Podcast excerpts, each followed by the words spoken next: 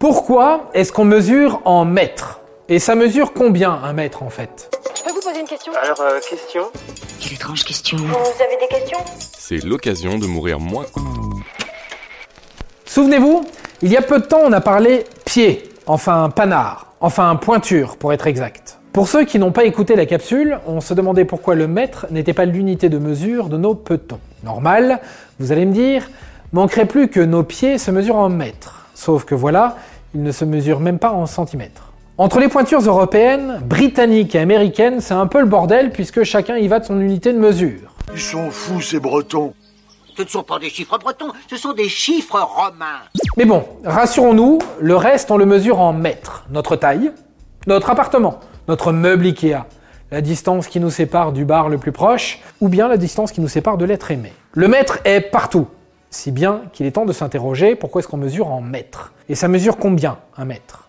Alors voyons, le mètre est une unité de longueur. Cette unité de longueur a été adoptée durant la Révolution française.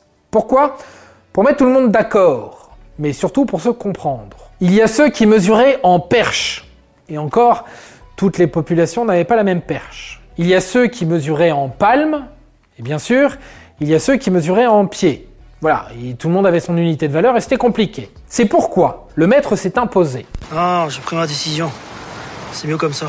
En 1792, dans un rapport de l'Académie des sciences, le mètre est défini. Il est défini comme étant à peu près égal au 10 millionième du quart de la circonférence méridien du globe terrestre, soit la distance qui sépare le pôle Nord de l'équateur en passant par Paris. Vous n'avez qu'à voir, la circonférence de la Terre est d'environ 40 000 km. Cette mesure avait donc tout bon, parce qu'elle parlait au reste du monde. Résultat, elle est rapidement devenue internationale. En 1983, elle est redéfinie. Redéfinie en étant cette fois la distance parcourue par la lumière dans le vide pendant un 299 millionième 792 458e de seconde. Ouf, ça va un peu trop vite pour moi.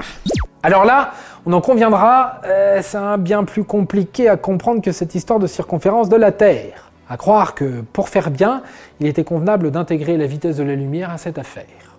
Voilà d'où vient le mètre. Mais la victoire n'est pas totale, tout le monde ne l'utilise pas, même si d'accord, le monde scientifique se cale dessus, peu importe le pays. Et heureusement, car euh, certains continuent à mesurer en pieds, les Anglais. Bêtement, le pied correspond à la longueur d'un pied humain, soit environ 30 cm. C'est pas facile à retenir, ça. Il correspond donc à 0,3048 mètres. Nos amis anglophones l'utilisent encore, je venais de vous le dire, c'est même là l'unité de mesure la plus vieille de l'humanité. En même temps, c'est vrai, c'est assez pratique. Tu veux mesurer ton salon, tu avances pied après pied et c'est tranquille. Alors que si tu commences à invoquer la vitesse de la lumière, comment dire Bah, t'es pas sorti. Et voilà, maintenant, vous savez tout. Au revoir, messieurs, dames. C'est ça la puissance intellectuelle. C'était un podcast Genside. Si tu as aimé ce podcast, c'est le moment de t'abonner, de laisser une note ou un gentil commentaire. Et si tu as fait tout ça, eh bien merci, car ça nous aide beaucoup.